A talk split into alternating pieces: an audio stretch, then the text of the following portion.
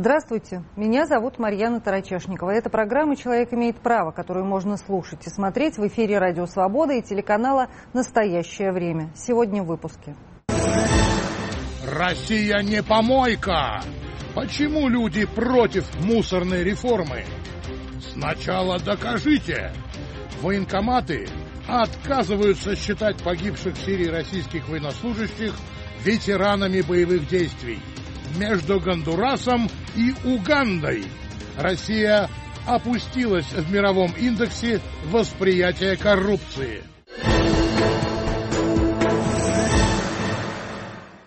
Подробнее об этом поговорим в течение ближайшего часа, но сначала Антон Бенедиктов расскажет о том, что еще на этой неделе обсуждают правозащитники, юристы и гражданские активисты.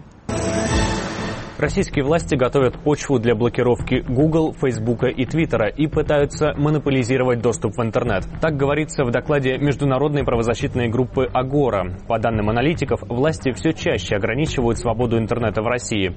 В 2018-м таких случаев было почти в 6 раз больше, чем годом ранее. В основном речь идет о блокировке сайтов и запрете информации. Власти каждый день блокировали почти полторы тысячи страниц. Кроме этого, каждые 8 дней суды приговаривали пользователей интернета к реальным срокам лишения свободы. Мэрия Москвы отказалась согласовывать шествие в поддержку женщин-политзаключенных, так называемый «марш материнского гнева». Чиновники объяснили это тем, что документы подали слишком поздно. Организаторы призвали все равно, цитата, «выйти на прогулку в центр Москвы». Марш материнского гнева объявлен в поддержку активисток «Открытой России» Анастасии Шевченко и Лии Милушкиной.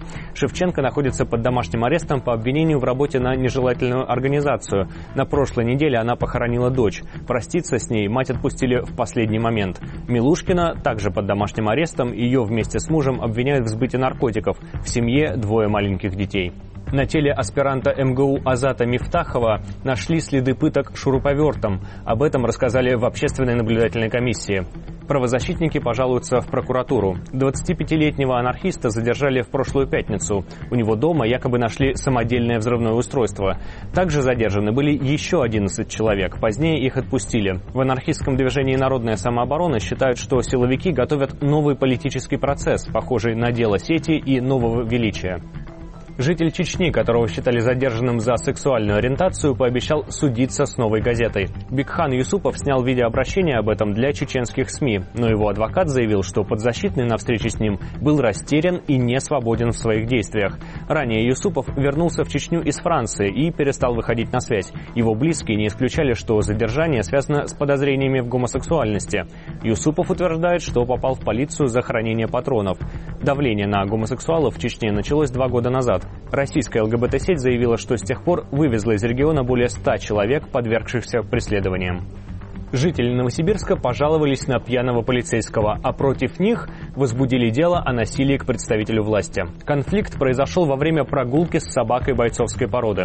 Полицейский якобы сделал замечание, что на ней нет намордника. Семья утверждает, что он был пьян и избил их. Полицейский говорит, что пьян был сам владелец собаки, а пес укусил представителя власти как минимум четыре раза.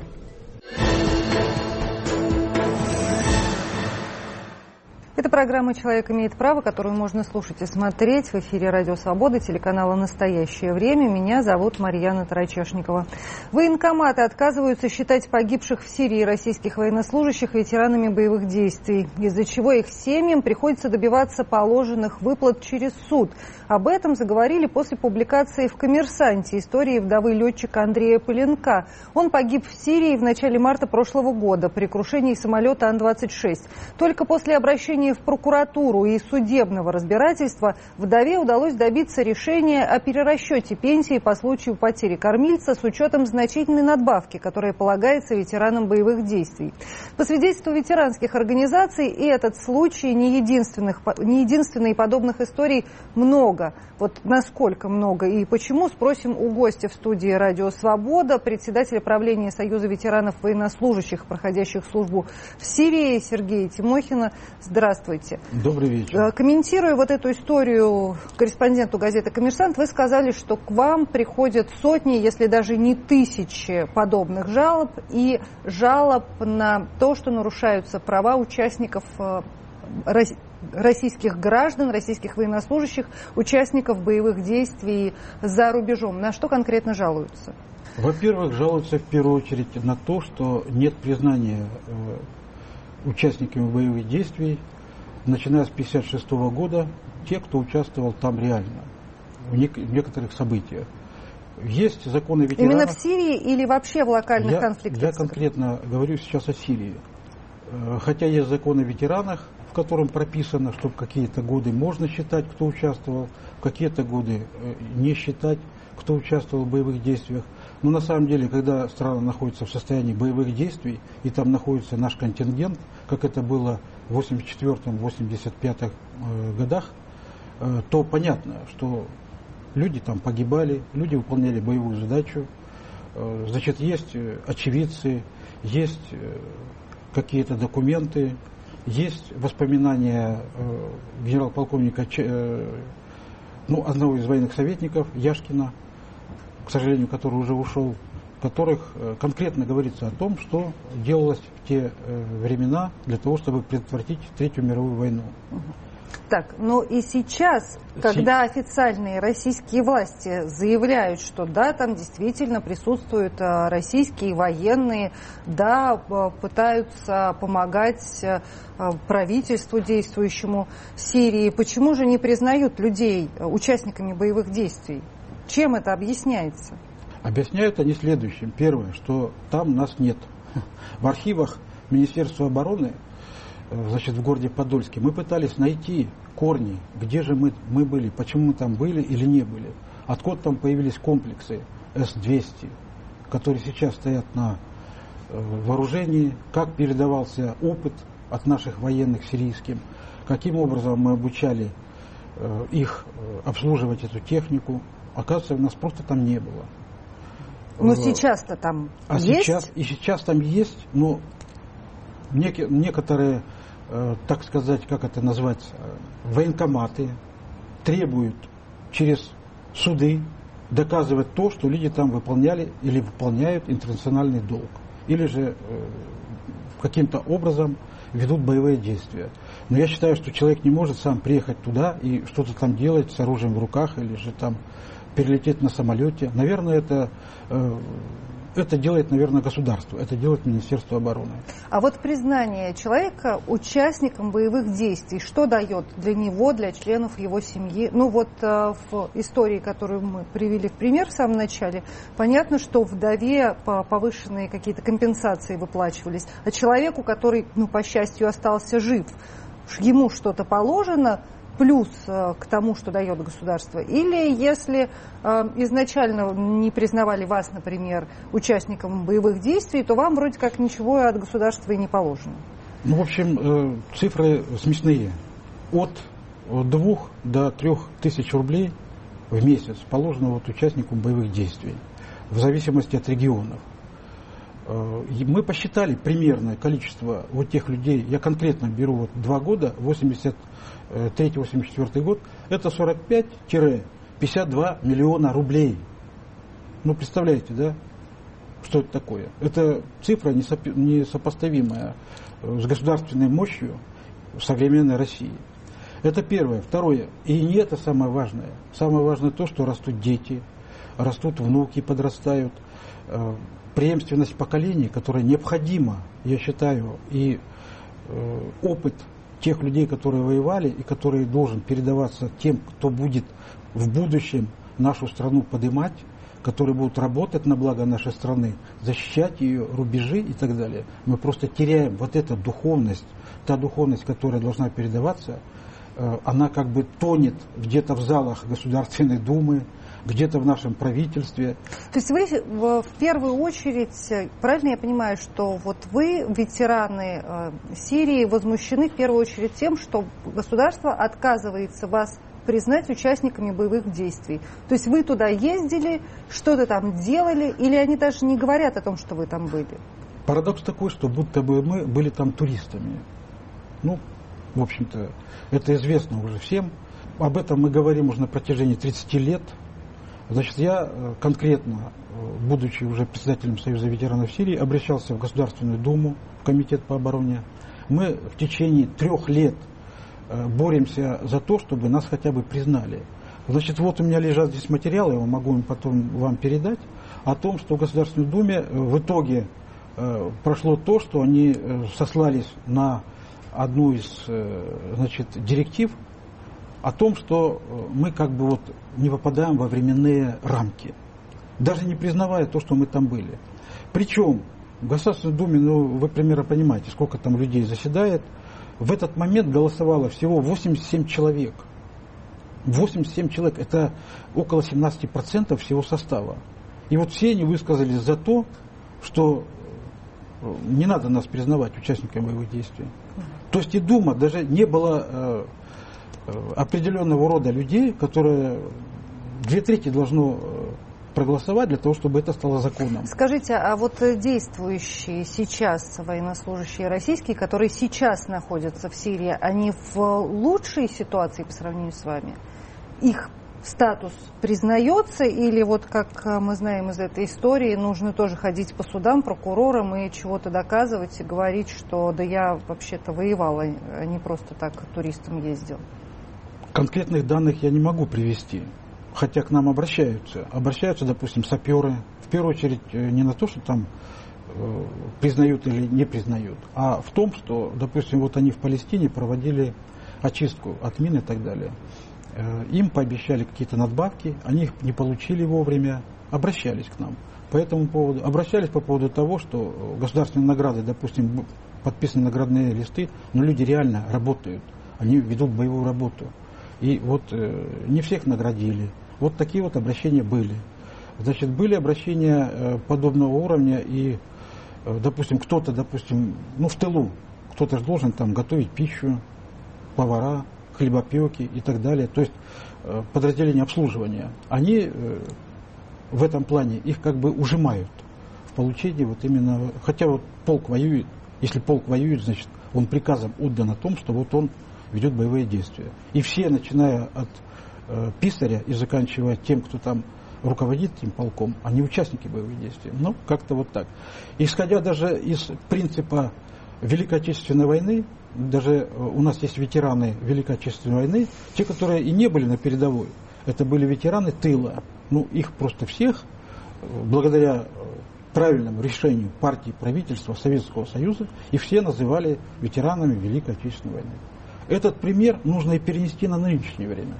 Ну вот скажите, это нужно исключительно для того, чтобы, не знаю, почувствовать э, себя нужным человеком, что не зря это все было, или это реально влияет на качество жизни людей? Особенно если человек получил какие-то ранения, для того, чтобы, может быть, сейчас проходить э, реабилитацию, получать какие-то лекарства. Э, да, это поднимался вопрос не раз, и очень часто мы с этим сталкиваемся. Значит, люди не могут, э, допустим, получить санаторно-курортное лечение просто потому, что он не участник боевых действий. Если у него не стоит, это где-то у него нет такого документа, не положено, идите отдыхайте. Значит, далее, э, все какие-то льготы по лекарствам и так далее, безусловно, тоже. Квартплата. Вы понимаете, что э, человек, который уже, допустим, ушел на пенсию и получает там пенсию 12 или 15 тысяч рублей, но я не говорю о Москве, а где-то о глубинке, но он не в состоянии просто, просто уже физически. Э, но не буду заострять этот вопрос, без меня на эту тему много говорится и сказано. А льготы ему никакие не положены, потому что официально в боевых действиях он не участвовал. Как так бы. точно. То есть бумажки так нет. Точно. А доказать, что ты был участником боевых действий, практически, если речь идет о вот тех годах, которые вы называли, там 80-е годы, практически невозможно. Единичные случаи были, единичные. Это было в Твери. Один наш коллега, ну, к сожалению, он уже ушел из этого мира, ну, еще два-три подобных случая. Это я считаю, что э, в корне неправильно. Э, мы не должны доказывать, мы не должны доказывать, что мы там были, что мы там вели боевые действия, что мы участвовали, что мы воины-интернационалисты. Страна такая могучая, современная Россия, она должна просто признать это как факт. Потому что благодаря э, тем людям, молодым мальчикам, 20-летним в основном, солдатам, сержантам, офицерам, прапорщикам, Э, которые были оторваны от семьи на полтора-два года и которые вели действительно борьбу за мир на Ближнем Востоке и, в общем-то, спасли мир, может быть, от Третьей мировой войны, хотя об этом мало кто говорит, сейчас это вот только начало обсуждаться э, в текущей теме. Надо им памятники ставить во всех городах и весях России. А, по официальным данным, российские военные находятся в настоящее время на территории Сирии больше трех лет. За эти годы Министерство обороны признало гибель более ста граждан России, но расследователи и эксперты утверждают, что смертей было значительно больше, рассказывает Анастасия Тищенко.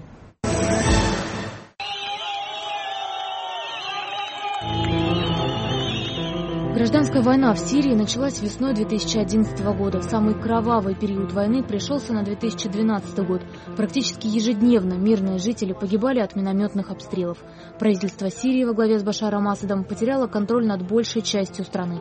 К 2015 году 70% территории занимали террористические группировки и оппозиционные силы. Именно тогда на военное поле вышла Россия. В сентябре 2015 года воздушно-космические силы нанесли первые авиаудары. С тех пор, если верить Министерству обороны, российские военные совершили более 30 тысяч боевых вылетов и нанесли более 90 тысяч авиаударов.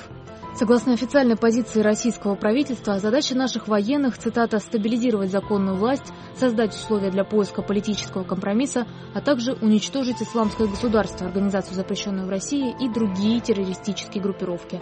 Для этого, кроме воздушно-космических сил, в Сирию прибыла российская военная авиация, военно-морской флот, военные советники и спецназ. Министерство обороны утверждает, что за время конфликта в стране побывало более 63 тысяч российских военнослужащих. Из них, по официальным данным, погибло 108 человек. За первые два года боевых действий российская армия не засчиталась 47 военнослужащих. В декабре 2017 года Владимир Путин объявил о выводе значительной части воинского контингента. После этого погиб еще 61 человек. Большинство погибших, если верить Министерству обороны, стали жертвами авиакрушений, но официальная причина гибели часто отличается от того, что рассказывают родственники. Так, первым россиянином, погибшим в ходе сирийской операции, стал 19-летний контрактник Вадим Костенко. По официальной версии он покончил с собой. Родственники не верят этому и говорят о многочисленных травмах на теле молодого человека. Статистика Министерства обороны не учитывает потери среди наемников частной военной компании «Вагнер». По данным СМИ, ее бойцы находятся на территории Сирии с 2014 года. Число погибших наемников по разным подсчетам варьируется от нескольких десятков до нескольких сотен человек. Все это время российское правительство отрицало даже их существование. Лишь в декабре прошлого года Владимир Путин фактически признал деятельность российских наемников за рубежом. По его словам, если группа Вагнера не нарушает российское законодательство, она вправе работать и продавливать свои интересы в любой точке планеты. Это программа «Человек имеет право», которую можно слушать и смотреть в эфире «Радио Свобода», телеканала «Настоящее время». Меня зовут Марьяна Тарачешникова. Со мной в студии председатель правления Союза ветеранов военнослужащих, проходящих службу в Сирии, Сергей Тимохин. А, вот, Сергей, вы уже сказали, что практически невозможно, очень тяжело а, добиться признания статуса участника военных действий в Сирии тем, кто служил еще во времена СССР там. Ну и сейчас, как мы понимаем, тоже нужно проходить через а, определенные процедуры. То есть правильно я понимаю, что вот эти 63 тысячи человек, которые, которых официально заявляют власти, они все сейчас статуса участников боевых действий не имеют? Или большинство из них так не имеет никакого статуса. И чтобы получить какие-то льготы, тоже лечение, а, какие-то компенсации, нужно будет идти к прокурору в суд и вот по накатанной.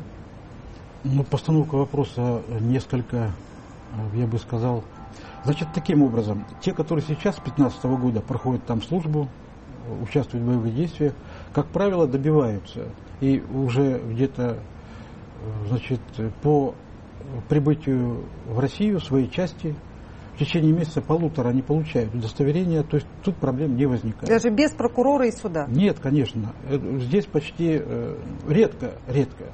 И по сути, если даже и бывает такое, то через Министерство обороны это решается достаточно легко. Другое дело, вот с 1956 года по 15 год эта проблема практически нерешаема. Если, я говорю еще раз, по э, закону о ветеранах какие-то вот промежутки времени, где конкретно участвовали. Кто-то там был в качестве советника. То есть, я бы сказал, ограниченное количество людей. А вот тот большой пласт людей, контингент э, от Министерства обороны, который выполнял задачу именно в 82-м, 85-м, 85 годах, о них почему-то забыли. А их там было очень много. Это не, э, даже не десяток тысяч человек гораздо больше. Скажите, а что вам известно об участниках других локальных конфликтов СССР за рубежом? Они в том же положении, что и сирийские ветераны? Скажу следующее, что э, мы, благодаря тому, что еще э, каким-то образом э, на слуху Сирия и вообще ведение там боевых действий, мы каким-то образом продвигаемся вперед. А такие э, значит, э, союзы ветеранов, как египтяне, Ангола, э, Мозамбик, Куба и так далее, там, где тоже велись боевые действия. В Анголе, кстати, была очень тяжелая война, чтобы было понимание. Наши военные советники, да и там ограниченный контингент тоже присутствовал, испытывали очень большие трудности, может быть даже больше, чем мы в Сирии. Потому что Э, в основном там была пехота. А у нас все же войска ПВО, они более э, цивилизованы в этом плане, я имею в виду в бытовых условиях. Но так или иначе, о них тоже мало кто говорит и мало кто помнит. Э, сейчас вот мы хотим собрать такую вот коалицию именно участников локальных войн и еще раз выходить с предложением к нашему главнокомандующему, президенту Владимиру Владимировичу Путину, с тем, чтобы собрать воедино всех этих людей, и создать наконец-то министерство по делам ветеранов, которое бы могло разрешать эти вопросы спорные, эти проблемы не через Конституционный суд, а через правительство Российской Федерации. А для чего нужно отдельное министерство ветеранов? Ведь есть э, ну, Министерство обороны, например, там можно какое-то организовать отдельное управление или в той же, при той же Федеральной службе безопасности, не знаю, при Минсоцтруда. Э, зачем создавать отдельную структуру? Ну, Минсоцтруда, им, допустим, как-то даже тема военных, она не очень-то и знакома. Э, дело в том, что ветеранов труда, я хотел бы э, настаивать на том, чтобы такое министерство было, чтобы объединить не только ветеранов силовых структур и Министерства обороны, но и ветеранов труда тоже. У них тоже есть свои проблемы, у них тоже есть свои. Всех собрать в одно министерство. Тогда и с деньгами проблема решена, и с санаторно-курортным лечением, и с вовлечением ветеранов в социальную сферу, в жизнь, в нашу, в бытовую жизнь. И преемственность поколений, передача опыта, ну и так далее, и так далее. То есть много всех тех проблем, которые у нас сейчас существуют, мы бы решили одним махом. А денег на это не требуется много. Потому что и сейчас на какие-то общественные организации ветеранские выделяется определенное количество денег. Не такое большое, насколько я знаю, но выделяются. А если все собрать воедино, не так уж много нужно будет э, государству денег на это. Тем более э, в современной России, когда у нас полезных ископаемых почти половина всего земного шара, я думаю, не составило бы труда 10-11 миллионов ветеранов содержать ну, это правительству решать. Они всегда найдут, куда потратить деньги, на какую очередную затею. У нас совсем немного времени остается до окончания программы. И вот мы здесь говорили в основном о кадровых военных, да, но слышали справку, и в том числе многие журналисты говорят о присутствии не только кадровых военнослужащих за рубежом и участии их в боевых действиях, но и российских граждан, участников э, частных военных каких-то компаний, частных охранных военных компаний. Вот эти люди вообще могут претендовать э, по возвращении в Россию хоть, ну, на признание хоть каких-то заслуг, на получение хоть каких-то статусов, э, льгот, а их семьи могут рассчитывать на выплаты по утрате кормильца и в связи с э, участием в боевых действиях? Вы меня спрашиваете э, сейчас как военного, да? Да, я. Как военный я как... Э, заявляю, заявляю, что люди, которые защищают нашу страну, вне зависимости, как они уезжают, они туда попадают, наверное, через какие-то каналы, и, может быть, даже добровольно, вернее, скорее всего, добровольно. Я думаю, что государство, наше государство, должно их поддерживать, потому что они выполняют задачу по защите и обороне того народа, который сейчас находится в очень незавидном положении. Угу. Ведь не э, секрет. Да, ну вот если сравнивать их ситуацию с ситуацией кадровых военных, действующих, можно сказать, что они э, равны в тех правах, на которые могут, на реализацию которых могут претендовать в тех льготах, в тех условиях? Или, на ваш взгляд, кто-то находится в лучшем, а кто-то в худшем положении? Время не стоит на месте, поэтому тот э, даже закон о ветеранах, который когда-то был создан, а ему уже насчитывается более 10 лет, его нужно просто поправлять. И эти люди тоже должны войти туда, какой-то, может быть, даже отдельной строкой. Э, не секрет э, в том, что это достаточно серьезная сила, и не только в нашем обществе, это и в Америке, и в других странах. Это еще и французские легионы показывали, э, знаменитый легион, который влиял на какие-то сферы в Африке и так далее, в каких-то государствах. Вопрос в Думе, они должны принять законы, позволяющие тем людям, которые стоят на грани э, между миром и добром, злом и добром, они должны пользоваться льготами в обязательном порядке. Это мое личное мнение. Да. Это программа «Человек имеет право», которую можно слушать и смотреть в эфире «Радио Свобода», телеканала «Настоящее время». Меня зовут Марьяна Тарачешникова. А со мной в студии «Радио Свобода» был председатель правления Союза ветеранов военнослужащих, проходящих службу в Сирии, Сергей Тимохин. Полторы минуты, очень коротко, да. Я бы хотел обратиться к тем, кто сейчас стоит э, на рубеже я еще раз подчеркну, между добром и миром, в первую очередь тем, кто выполняет боевую задачу в Сирии, пожелать здоровья, счастья, крепких семейных уз, чтобы дети ваши и внуки впоследствии гордились вами. Безусловно, это относится не только к вам, а вообще э, ко всем людям в погонах. Будьте счастливы. Всего доброго. Еще раз, это был председатель правления Союза ветеранов военнослужащих, проходящих службу в Сирии, Сергей Тимохин.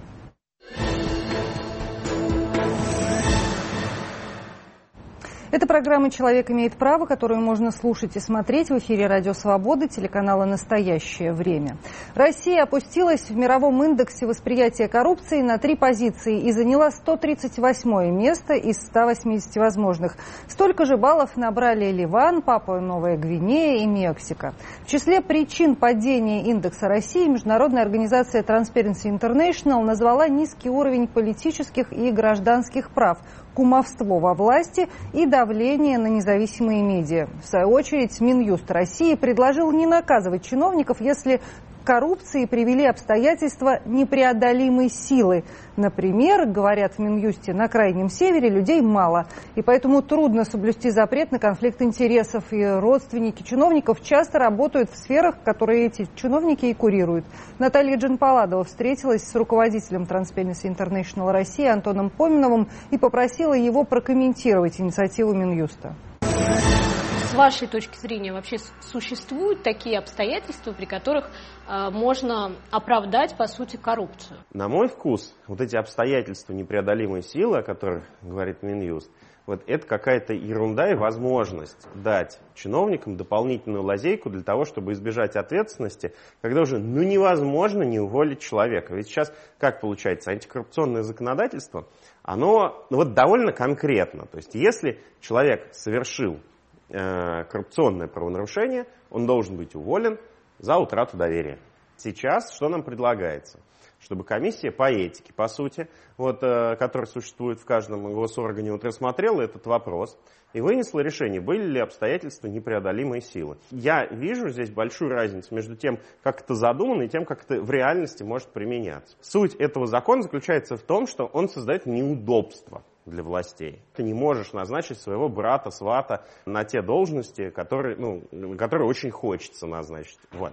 Теперь мы говорим, что нет, давайте мы э, разрешим. Но кроме того, вот в самом законопроекте вот слова «крайний север» нету. Поэтому про крайний север я просто не очень верю, что такая проблема на самом деле существует. А теоретически существуют какие-то вот эти обстоятельства непреодолимой силы? Потому что если смотреть э, по каким-то другим да, источникам права, то под такими обстоятельствами форс-мажорными обычно понимаются там, землетрясения, стихийные бедствия, какие-то военные действия, когда ну, просто человек их не способен предугадать я могу представить себе, как чиновник для гражданина или бизнесмена представляет сам обстоятельства непреодолимой силы. Вот как цунами, потому что у него и монопольная власть. Дальше ты ну, не пойдешь, если перед тобой стоит наряд полиции, ты не сможешь работать, если у тебя нет разрешения от пожарной. Да?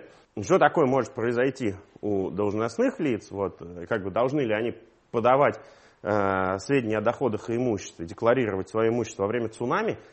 Ну, наверное, да. Ну, то есть, почему нет? Как вам цунами мешает декларировать? Конечно, я вижу такой риск, что э, кроме тех вот частных случаев применения о которых нам говорит Минюст, вот есть риск, что будет это применяться также во множестве, множестве других случаев, намного более широко, чем нам с вами хотелось бы. И тогда это, вероятно, приведет к тому, что Россия еще дальше опустится в индексе восприятия коррупции.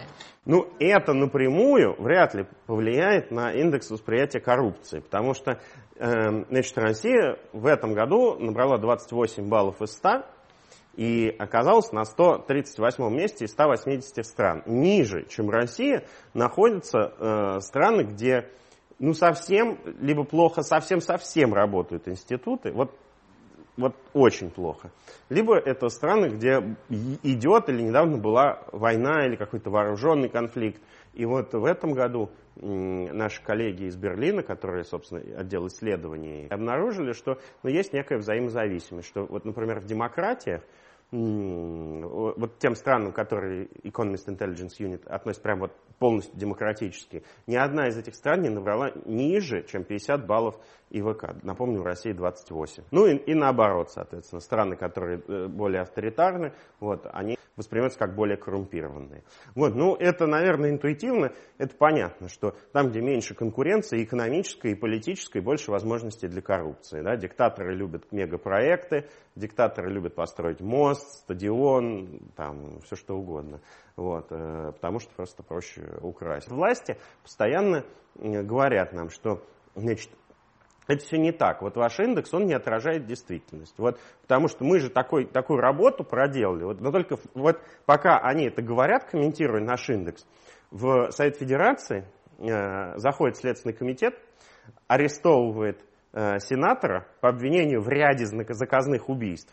Кучу его родни арестовывают за какие-то хищения, мошенничество, какие-то махинации. По-моему, эта история очень показательная, что вот ровно в те дни, когда одни власти надувают щеки и говорят, вот, э, все не так, у нас вот, вот мы тут много чего сделали, оказывается, что каждый второй, там, губернатор оказывается организатором преступных сообществ, хотя, простите, куда вы смотрели, там, министры у вас вдруг э, оказываются какими-то там вымогателями, э, сенаторы э, убийцами, э, ну, подозревается пока в убийстве, да. Понятно, что никто не верит просто тем фасадным институтам, который создан. Ну, с точки зрения э, вот, имитации, у нас все замечательно, была проделана большая работа по созданию имитации. Ну и если говорить совсем серьезно, то, конечно, была проделана большая работа, но это еще при Медведеве, по созданию э, антикоррупционного законодательства. То есть э, вот на бумаге у нас принимали очень много всего, и даже кое-что работает. Например, раньше вот, мы не знали, кто сколько зарабатывает,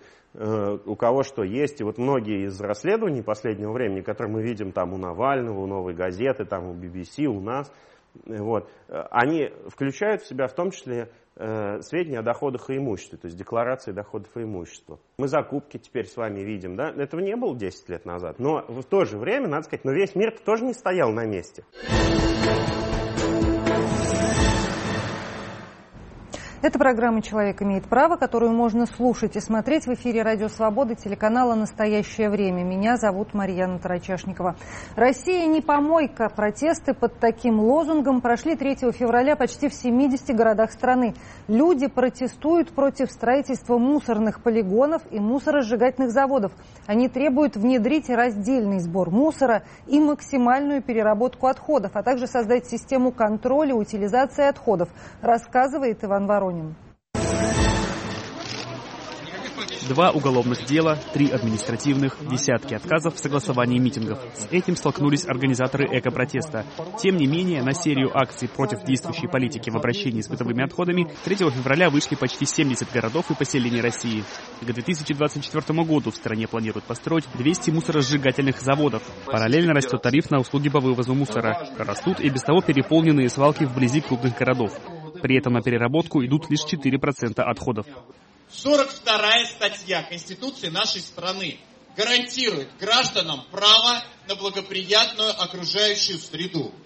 Я абсолютно уверен, уверен, что вы со мной согласны. Мусорная реформа нарушает наше конституционное право на благоприятную окружающую среду. И мы должны четко, внятно эту позицию сформулировать. Россия не помойка! Россия не помойка! Россия не помойка! Мэрия Москвы не согласовала экологический митинг в центре, отправив активистов в гайд-парк «Сокольники» на востоке. В итоге столица присоединилась к всероссийскому экопротесту в форме собрания граждан. Его у префектуры Центрального округа организовал глава Таганского района Илья Свиридов. Собравшиеся выступили против мусорной реформы в ее нынешнем виде, на которую пока в Москве введен мораторий. Потребовали прекратить строительство новых мусоросжигательных заводов и отправки мусора без предварительной сортировки на захоронение в регионы. Кроме того, по мнению экологических экспертов, реформа фактически фактически легализует незаконные свалки. Просто огромные деньги, которые, которые их не было и которые теперь будут собирать, просто называя э, по-другому и говоря о том, что это мусорная реформа. А по факту реформы никакой нет. Как были свалки, так и остались. Как не сортировали мусор, так и не сортируют. Как строили сжигательные заводы, чтобы сжигать, так и строят. То есть ничего не меняется. За что платить больше денег, спрашивается задачники. Естественно, люди против этого. Альтернативой свалкам и сжиганию отходов активисты видят раздельный сбор и переработку. Москвичка Наталья Лубачева перешла на него два года назад. По ее словам, это довольно быстро вошло в привычку у всей семьи. Проблемы доставляет лишь необходимость развозить мусор в разные пункты приема. Позже Наталья Лубачева организовала мобильный пункт раздельного сбора в родном районе. При этом она вынуждена и дальше платить за вывоз мусора, хотя несортируемых отходов остается не больше пятой части. Я сортирую свои отходы и отвожу их сама за свои деньги на такси в специальные пункты. Поэтому я, как житель, который платит за эту услугу, мне не оставляют выбора. То есть на, на мои же деньги, на наши же деньги людей просто загрязняют экологию нашего города. Это недопустимо. Мы хотим, чтобы нас услышали и чтобы организовали инфраструктуру так, чтобы мы могли цивилизованно а, цивилизованно избавляться от того, что уже не нужно. В подмосковной Коломне власти тоже не согласовали митинг. Активисты провели автопробег с флагами движения «Нет свалки Коломна». Накануне местный городской суд отправил под домашний арест Вячеслава Егорова, одного из лидеров коломенского мусорного протеста. Его обвиняют в неоднократном нарушении порядка проведения публичного мероприятия. Ранее у нескольких активистов прошли обыски. В Екатеринбурге, где тариф на вывоз мусора теперь в два раза выше, чем в соседних регионах, несмотря на 20-градусный мороз, на митинг вышло более 100 активистов. Наиболее массово выступили жители Архангельской области, куда планируют вывозить часть московских отходов. Протестные акции прошли в 22 поселениях региона. В них приняли участие тысячи граждан.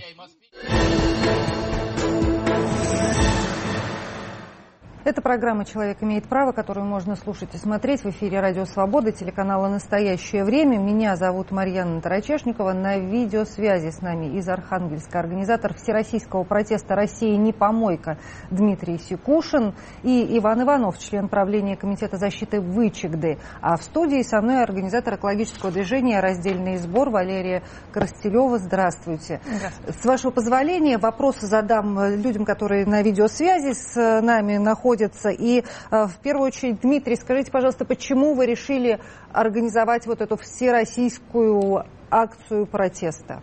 Да, Марьяна, здравствуйте. 2 а, декабря мы подняли Архангельскую область, вышло 30 тысяч человек. Мы протестовали против геноцида, который, по нашему мнению, происходит э, в области. К нам собираются свозить мусор э, из Московской области, из Москвы захоранивать его в болотах, что приведет обязательно и неизбежно к э, загрязнению наших рек и Белого моря и в перспективе Баренц региона. Власть нас не услышала, диалог не идет. Э, мы решили объединиться с э, подобными нам активистами, которые сталкиваются с той же проблемой в целях, ну, скажем, прозвучать громче, прозвучать четче. После 3 февраля чиновники как-то отреагировали на протест, ну, во всяком случае, архангельские чиновники? Реагировали потоком лжи, провокаций, называют нас экстремистами, чуть ли не сепаратистами. Цивилизованного диалога мы так и не видим. Но я думаю, что это борьба не одного месяца, может быть, не одного года. Будем продолжать. Если не касаться вопроса захоронения московского мусора на территории Архангельской области, как ваши местные чиновники решают проблемы с местным мусором? Что с ним делают? Вы его перерабатываете, сжигаете или у вас есть свои полигоны для своего мусора, за который вы теперь платите больше? Кстати, сколько в Архангельске в этом году платят за вывоз? У нас пока не было повышения тарифов. Э, это решение отложено до 1 июля.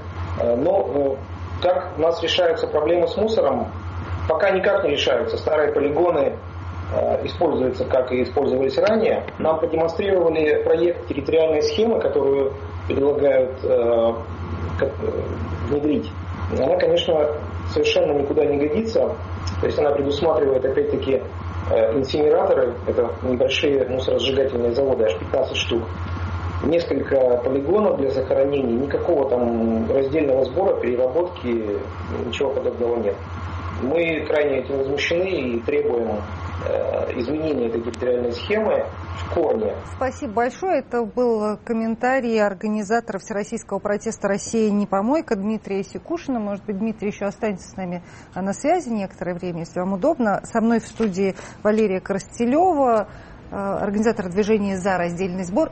Что происходит? Вот летом в рамках программы «Человек имеет право» мы рассказывали о том, что готовится мусорная реформа в России, как будет все здорово, сейчас чиновники должны будут какие-то регламенты местные принять, и, наконец, все начнут с 1 января мусор сортировать. А на самом деле его собираются из Москвы везти в Архангельскую область или сжигать в Подмосковье и пепел везти в Томск – в регионах просто повысили тарифы, ну где-то еще, вот как в Архангельске. Что произошло-то? Где сбой случился? Ну, на самом деле, э, я бы не сказала, что летом у нас были такие супер оптимистичные настроения, потому что реформа затевалась еще с 2014 года.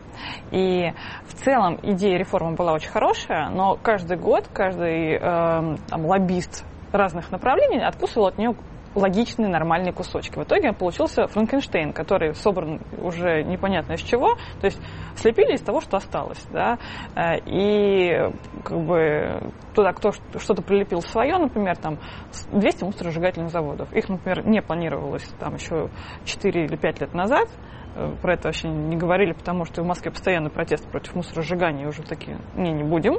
Вот. А хопа взяли в конце их снова прилепили, да. Или там Москва, как все нормальные регионы, должна была войти в мусорную реформу по общим правилам. И перед Новым годом ее буквально протащили вот э, последним там э, последние выходные, точнее будни там, не знаю, э, декабря, да, и Москва вышла вместе с Питером и Севастополем из большей части мусорной реформы. Почему? Потому что здесь очень много отходов, 20% отходов Москвы здесь образуются, и, естественно, это очень много денег, которые можно никак не считать, никак не регламентировать, да, и куда-нибудь по своим карманам распределять, да, вот для того, чтобы было понятно, что из себя представляет а, вот этот Франкенштейн, как вы говорите, мусорная реформа, наш корреспондент Наталья Джинпаладова и подготовила специальную справку о мусорной реформе, которая в России официально стартовала вот сейчас, с 1 января 2019 года в рамках реализации национальной стратегии, как бы мне как Проект она? экологии. Да, да, да, которая экологической безопасности, стратегия экологической безопасности это называется. Давайте посмотрим.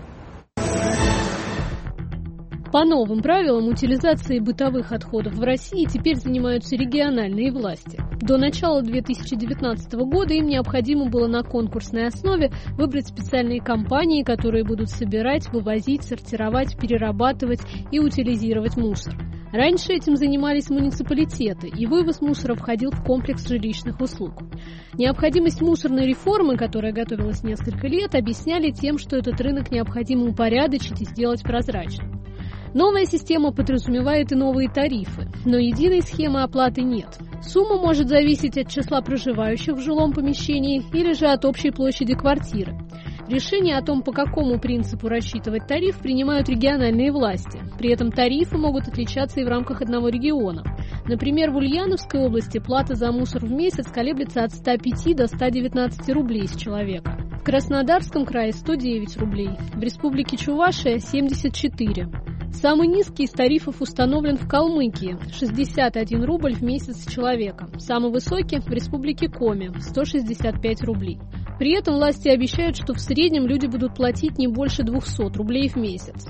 Теперь в квитанциях россиян по оплате жилищно-коммунальных услуг появится отдельной строкой плата за вывоз мусора. Раньше она была включена в услугу содержания и ремонт жилого помещения. 70 из 85 субъектов России уже перешли на новую систему утилизации отходов. В трех городах федерального значения, в Москве, в Санкт-Петербурге и Севастополе, введение реформы отложено до 2022 года. Однако в регионах, где уже выбраны компании-операторы и установлены новые тарифы, жители жалуются. Тарифы значительно повысились, но проблема утилизации мусора остается. Власти не построили достаточное количество предприятий по переработке мусора, сортировочных центров и мусоросжигательных заводов.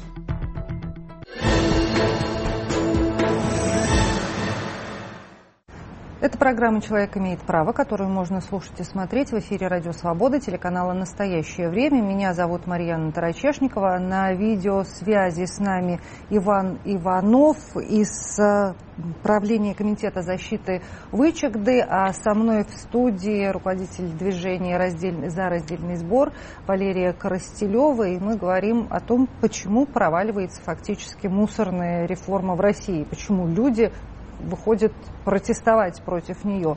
И я сейчас задаю вопрос к Ивану Иванову, он с нами на видеосвязи. Скажите, пожалуйста, а чем Вычегда недовольна? Ну, Вычегда... Ну, тут вопрос ШИСа, я так понимаю. То есть ШИС это сейчас э, самая горячая точка, я считаю, в России вот по, по вопросу мусора. Э, то есть ШИС это место, где сейчас строится свалка для захоронения отходов из Москвы, из Московской области. То есть, правильно я понимаю, там буквально вырубили лес, станция ШИС, да, находится на границе нескольких областей, там Архангельская область, Коми, по-моему. И да, туда не, собираются не поездами возить мусор. Да, именно так.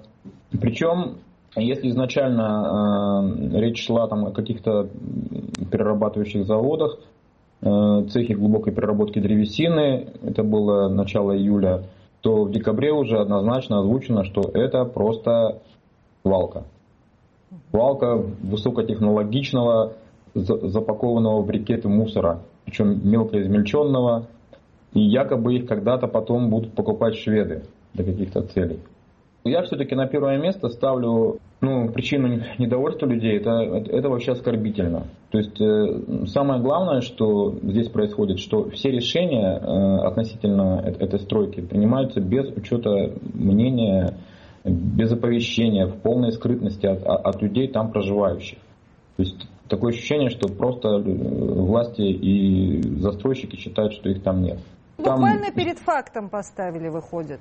Да, да, да. И до, и до сих пор, до сих пор нет никакой информации. Вот 7, 7 месяцев идет стройка, до сих пор нет никакой официальной информации там о проектах, там о, о, чем-то. То есть они э, э, правительство области совместно с технопарком ездит э, с рекламками, показывает этот инвестпроект, который у них меняется периодически, говорят о, о каких-то проведенных изысканиях уже, но при этом не оглашает этих, этих данных министр э, природных ресурсов и лесного хозяйства Архангельской области сам приезжает на ШИИС в командировку и, э, я считаю, рекламирует Э, просто интересы, лоббируют интересы там, технопарка, кто за ним стоит.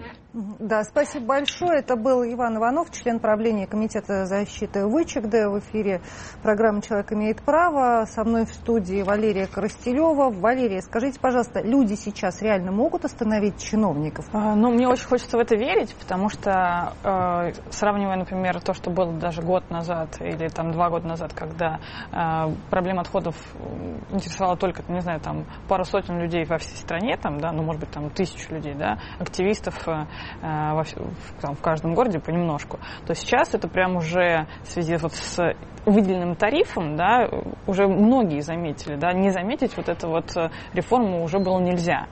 И когда люди начали задумываться, за что мы будем платить, люди поняли, что у них вау, образуются отходы, да, и теперь люди начинают волновать, а дальше-то что с ними, да, то есть как бы их судьба, и раз мы платим деньги, то, значит, э, куда это? И получается, что если вот эту вот всю общественную массу пустить на общественный спрос цивилизованного обращения с отходами, то можно массово да, повлиять на эту реформу. То есть и сейчас тут включился и э, Народный фронт включился, и еще там другие политические партии, там и КПРФ, например, там. То есть в тему отходов включается много людей, и в целом можно повлиять на то, чтобы не делали совсем очевидных таких наглых решений, как ШИСом, да, или как с мусоросжигательными заводами. Хотя, если в Московской области, ну, прям очень тяжело бороться с мусоросжигательными заводами, то, например, Казань, он, у нее получается. То есть, потому что люди там, ну, это один город, да, а не четыре подмосковных маленьких городочка, как вот э, у нас ситуация в Московской области.